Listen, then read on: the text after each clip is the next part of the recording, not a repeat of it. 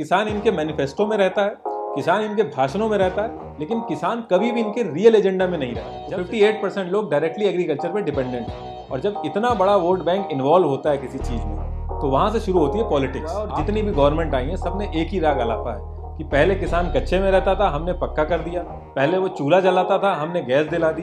जबकि असल बात यह है कि पक्के मकान में वही रह रहा है जिनके बच्चे खेती छोड़ के बाहर जॉब करने गए हैं। ये पूरी दुनिया में इकलौती ऐसी जगह है जहाँ पे ओनर सस्ते में बेच रहा है और कंज्यूमर महँगे में खरीद रहा है और जिसका ना लैंड है, ना अनाज है, जो मिडिल मैन है, वो सबसे ज़्यादा मुनाफा कमा रहा है। एक किसान हो और आपने पूरे साल भर मेहनत करके एक फ़सल उगाई है, अब उस फ़सल को आपको बेचना है।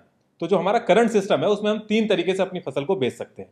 पहला है लोकल मार्केट दूसरा है एपीएमसी मंडी और तीसरा है एमएसपी पहला ऑप्शन है लोकल मार्केट इसमें किसान अपनी जान पहचान के साहूकार किसी शॉप पे या किसी लोकल मार्केट में अपनी इंडिविजुअल कैपेसिटी में जाके बेच सकता है। अब 30 से 40 किलो की बात हो, तब तो वो ये कर सकता है। लेकिन जब कुंटलों में अनाज होता है तो उसके लिए एक इंफ्रास्ट्रक्चर चाहिए होता है। जैसे कोल्ड स्टोरेज वेयर हाउसेज इनमें बहुत पैसा लगता है। तो इसमें गवर्नमेंट ने एक सेकेंड ऑप्शन दिया एपीएमसी मंडी का, जो कि स्टेट गवर्नमेंट रूल करती है। इसमें कोल्ड स्टोरेज वेयर हाउसेज हर एक चीज़ का वो लोग टेक केयर करते हैं।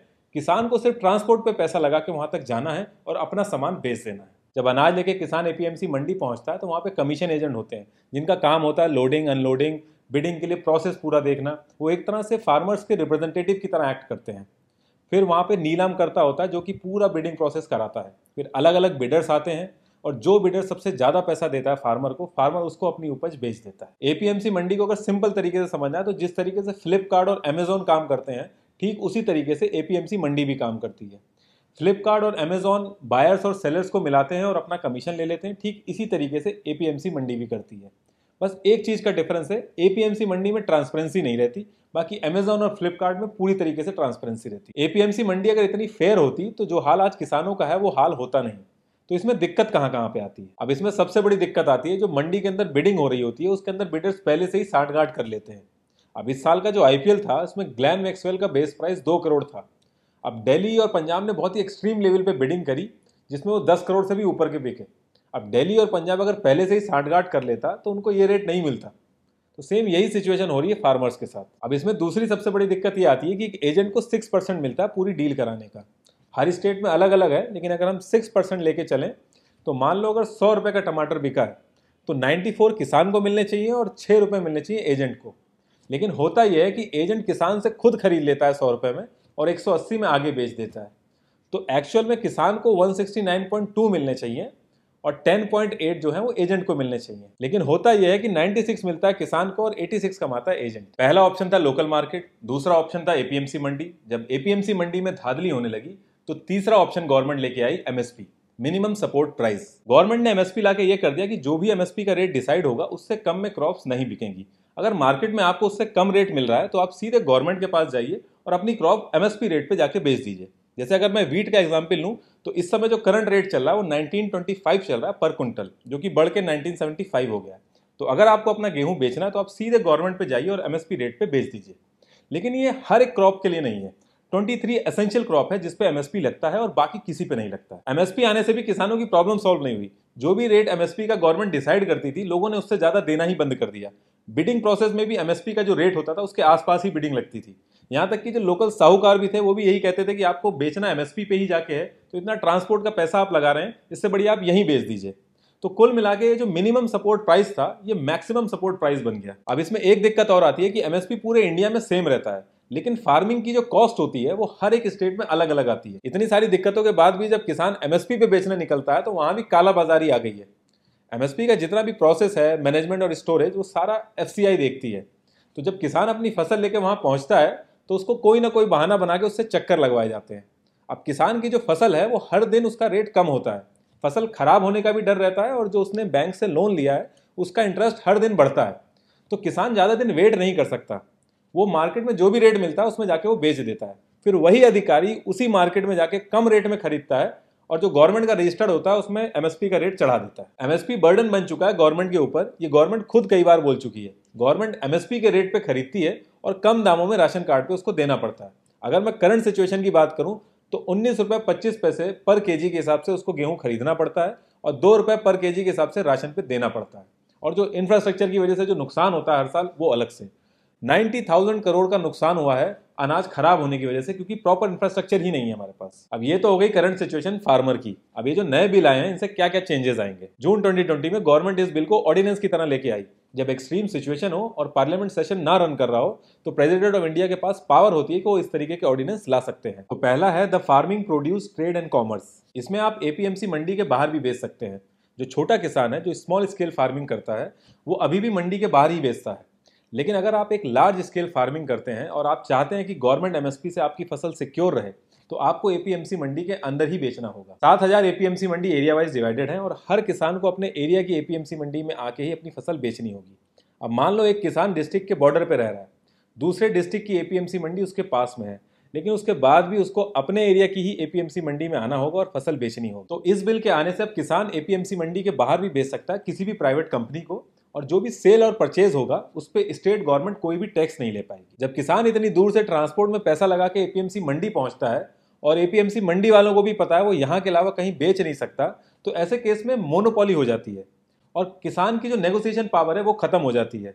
आप कभी भी वीक साइड पे बैठ के नेगोशिएशन नहीं कर सकते। ओवरऑल अगर आप देखेंगे तो इस बिल से लार्ज स्केल फार्मर को ही फ़र्क पड़ेगा। जो स्मॉल स्केल फार्मर है, वो ऑलरेडी मंडी के बाहर बेच रहे हैं और उनका अनाज इतना नहीं होता कि वो ट्रांसपोर्ट में पैसा लगा के दूसरे स्टेट में जाके बेचें। अब अगर ये बिल इतना अच्छा है तो फार्मर्स प्रोटेस्ट क्यों कर रहे हैं?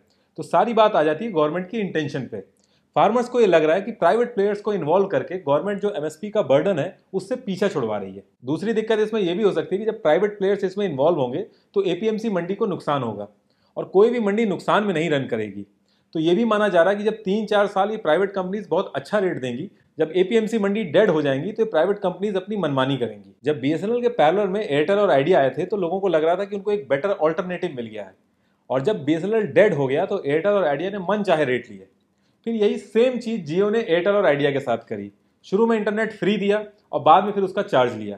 और आज की डेट में एयरटेल और आइडिया दोनों ही लॉस में है। गवर्नमेंट स्कूल के पैरल में भी जब प्राइवेट स्कूल आए थे तो सेम चीज़ हुई थी। लेकिन आज जब गवर्नमेंट स्कूल में कोई जाना नहीं चाह रहा तो प्राइवेट स्कूल अपनी मनमानी कर रहे हैं। अब दूसरा बिल है the farmers empowerment and protection agreement जैसे कि इसके नाम में ही क्लियरली मेंशन है एम्पावरमेंट एंड प्रोटेक्शन एग्रीमेंट तो इससे क्लियरली पता चल रहा है कि फार्मर और एक प्राइवेट कंपनी के बीच में एक लीगल एग्रीमेंट होगा। फ़ार्मिंग के अंदर जब प्रोडक्शन ज़्यादा होता है तो प्राइस कम होता है और जब प्रोडक्शन कम होता है तो प्राइस ज़्यादा होता है। अब किसान कोई एनालिस्ट नहीं है जो ये सारी चीज़ें प्रिडिक्ट कर सके तो इसलिए उसको कभी कभी नुकसान भी होता है। तो इस बिल के आने के बाद अगर फार्मर इन सब चीज़ों से बचना चाहता है तो एक लीगल कॉन्ट्रैक्ट साइन कर सकता है किसी भी प्राइवेट कंपनी से, जिसमें पहले से ही रेट डिसाइडेड होगा। इसमें प्राइवेट कंपनीज़ किसान को बताएँगी कि उनको कैसी फ़सल चाहिए और लैंड प्रिपरेशन हो गया पेस्टिसाइड फर्टिलाइजर्स वेयर हाउसेज इन सारी चीज़ों में मदद करेंगी। अब इसमें दिक्कत ये आ सकती है कि फ़सल पूरी होने से पहले ही कोई कंपनी लॉस में आके अगर बंद हो गई या दिवालिया हो गई तो उस केस में किसान का क्या होगा? या जैसी फ़सल एक कंपनी चाहती है, वैसा प्रोडक्शन ना हो तो उस केस में क्या होगा? देखिए, एक लीगल कॉन्ट्रैक्ट है और लीगल कॉन्ट्रैक्ट में हमेशा डिस्प्यूट होते हैं। और कोर्ट के अंदर एक किसान का इतने बड़े बिज़नेस जाइंट के सामने खड़ा होना बहुत ही मुश्किल है। अगर एक छह सात हज़ार के आप वकील को राम जेठमलानी के सामने लाके खड़ा कर दोगे तो फिर सही गलत की चीज़ों का कुछ फ़र्क रह नहीं जाता। अब इसमें दूसरी दिक्कत तो ये आ रही है कि शुरू के तीन चार साल तो कंपनीज़ अच्छे रेट में कॉन्ट्रैक्ट करेंगी। और एक बार जब एपीएमसी का ऑप्शन खत्म हो जाएगा तो फिर कंपनीज़ अपनी मनमानी करेंगी।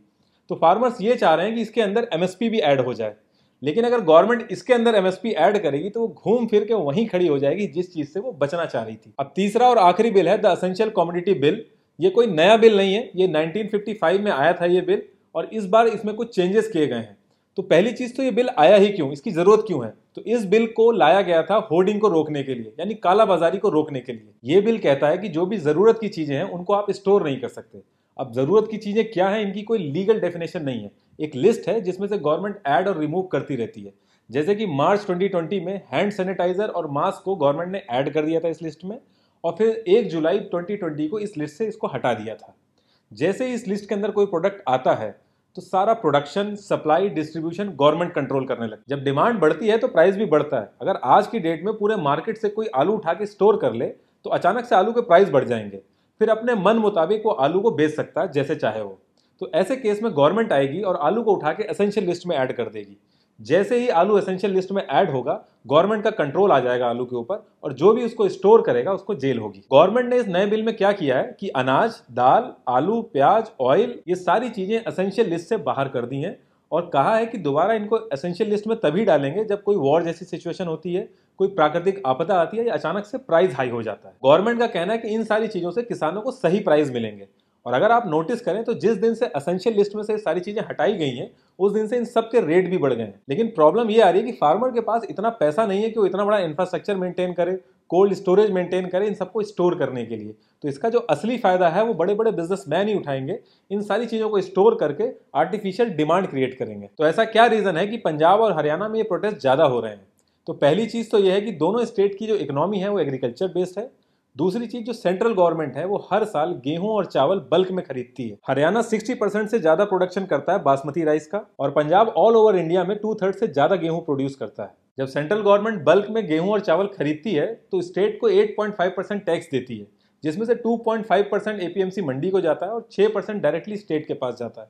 अगर मैं सिर्फ़ पंजाब की बात करूँ तो लास्ट ईयर 3600 करोड़ रुपए मिले थे इसी टैक्स से, जो कि ये लोग यूज़ करते हैं फ्री इलेक्ट्रिसिटी वगैरह देके फार्मर्स को इलेक्शन के टाइम पे।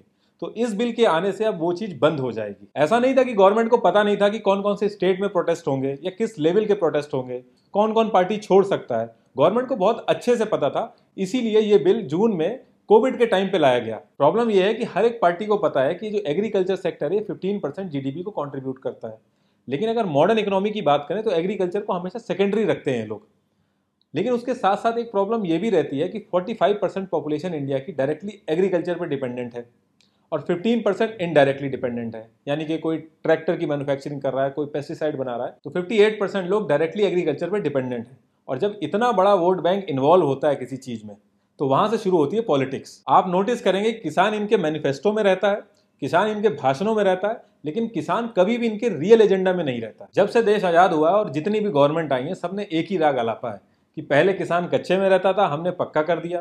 पहले वो चूल्हा जलाता था, हमने गैस दिला दी। जबकि असल बात यह है कि पक्के मकान में वही रह रहा है जिनके बच्चे खेती छोड़ के बाहर जॉब करने गए हैं। जिनका परिवार आज भी खेती में लगा है, वो कच्चे मकान में रह रहे हैं आज भी। सबसे ज़्यादा किसान के बच्चे फौज में जाते हैं। एक लग्जरी कार खरीदने आप अगर जाएँगे तो 7.5 परसेंट से रेट ऑफ़ इंटरेस्ट स्टार्ट होता है। वहीं एक किसान ट्रैक्टर लेने जाता है, और उसको लोन कराना है तो 17 परसेंट तक का रेट ऑफ़ इंटरेस्ट लगता है। एवरेज लैंड होल्डिंग है इंडिया के अंदर 1.1 हेक्टेयर अगर मैं एक हेक्टेयर की बात करूँ तो उसमें से सत्ताईस कुंटल गेहूँ निकलता है, छह महीना खून पसीना बहाने के बाद। जो करंट रेट चल रहा है, वो है उन्नीस सौ पर कुंटल जो गवर्नमेंट ने एमएसपी पे डिसाइड कर रखा है। तो उस हिसाब से एक किसान की छः महीने की इनकम हो गई fifty one thousand nine hundred seventy five और मंथली इनकम हो गई eight thousand six hundred sixty two और एक दिन की इनकम हो गई टू हंड्रेड एटी एट और ये एक जने की इनकम नहीं है, क्योंकि पूरा परिवार उसमें इन्वॉल्व होता है तो ये पूरे परिवार की इनकम है। इससे ज़्यादा पैसा अगर एक इंसान किसी रेलवे के जंक्शन में जाए और सिर्फ़ चार ट्रेनों के अंदर चढ़ जाए और वो मांगना चालू करे तो इससे ज़्यादा पैसा कमा लेगा। जब से देश आज़ाद हुआ है, किसान की इनकम 19 परसेंट बढ़ी है। मतलब आज़ादी के टाइम पे अगर वो सौ रुपये कमा रहा था तो आज की डेट में वो एक सौ उन्नीस रुपये कमा रहा है। वहीं एक एमपी की salary two hundred eighty percent बढ़ी है। और अगर एक ex M L ex M बनता है तो वो दो दो बार पेंशन उठाता है। एक एमपी का अगर आप सैलरी ब्रेकअप देखोगे तो पूरे साल भर में उसके ऊपर जो कॉस्ट लगती है, वो चालीस लाख रुपये लगती है। मैं इन हैंड की बात नहीं कर रहा हूँ, मैं जो कॉस्ट लगती है, उसकी बात कर रहा हूँ। और जिस रेट कार्ड में इनके कैंटीन में सामान मिलता है, पूरे इंडिया के अंदर वो रेट कार्ड में आपको सामान नहीं मिल सकता। जबकि उस रेट कार्ड की असली ज़रूरत तो एक किसान को है, ना कि करोड़पतियों को। करंट एमएसपी अगर आप मक्के की चेक करेंगे तो अट्ठारह रुपए पर क्विंटल है। अगर वहीं मैं केजी में बात करूँ तो अट्ठारह रुपए पचास पैसे पर केजी है। और आप मार्केट में रेट चेक करेंगे तो चार सौ अस्सी रुपए पर केजी, और थोड़ा सा अगर फ्लेवर्ड में आप जाएँगे तो सात सौ रुपए पर केजी है। तो ये जो डिफरेंस है, इससे आप आइडिया लगा सकते हैं कि बीच में कितना बड़ा मुनाफा छुपाया जा रहा है। ये पूरी दुनिया में इकलौती ऐसी जगह है जहाँ पे ओनर सस्ते में बेच रहा है और कंज्यूमर महँगे में खरीद रहा है। और जिसका ना लैंड है, ना अनाज है, जो मिडिल मैन है, वो सबसे ज़्यादा मुनाफा कमा रहा है। और रही बात पार्लियामेंट में ये बिल सही तरीके से पास हुआ वॉइस वोटिंग सही थी या गलत थी तो इन सब चीज़ों में पढ़ के कोई फ़ायदा नहीं है, क्योंकि ये सारी पार्टियाँ मिलकर बस एक्टिंग कर रही हैं मदद करने की, कोई एक्चुअल में मदद करना नहीं चाहता। 2019 में अगर आप ऑपोजिशन का मैनिफेस्टो देखेंगे तो पैराग्राफ सेवन और सब क्लॉज इलेवन में वो लोग यही बिल लाने की बात कर रहे हैं। इनफैक्ट 2012 में ऑपोजिशन ने खुद स्मॉल स्केल पे कॉन्ट्रैक्ट फ़ार्मिंग कराई थी। और आज की डेट में वो कह रहे हैं कि डेमोक्रेसी की हत्या हो गई है। 2001 में नवंबर के मंथ में अमृतसर के अंदर जो हमारी रूलिंग गवर्नमेंट है, वो असेंशियल कम्युनिटी एक्ट को खुद ही अपोज कर रही थी। और ऐसा नहीं कि कोई और लीडरशिप कर रही थी, जो करंट लीडरशिप है, वही इस चीज़ का अपोज कर रही थी। और आज की डेट में ये गेम चेंजर हो गई किसानों की कंडीशन सही करने के लिए कोई बहुत बड़ा रॉकेट साइंस नहीं चाहिए। एक छोटा सा फ्रेमवर्क चाहिए, जिसमें किसान जो कि लैंड का ओनर है, जिसकी फ़सल है, उसको सबसे ज़्यादा प्रॉफिट हो। जब से हमारा देश आज़ाद हुआ है, हमारी गवर्नमेंट ने बहुत बड़े बड़े डिसीज़न लिए हैं। पाकिस्तान के दो टुकड़े कर दिए 370 हट गया, रातों रात पाँच सौ हज़ार के नोट हट गए। तो इन सब डिसीज़न के आगे ये सब बहुत छोटी सी चीज़ें हैं, लेकिन ये होगा पॉसिबल तभी जब गवर्नमेंट चाहेगी।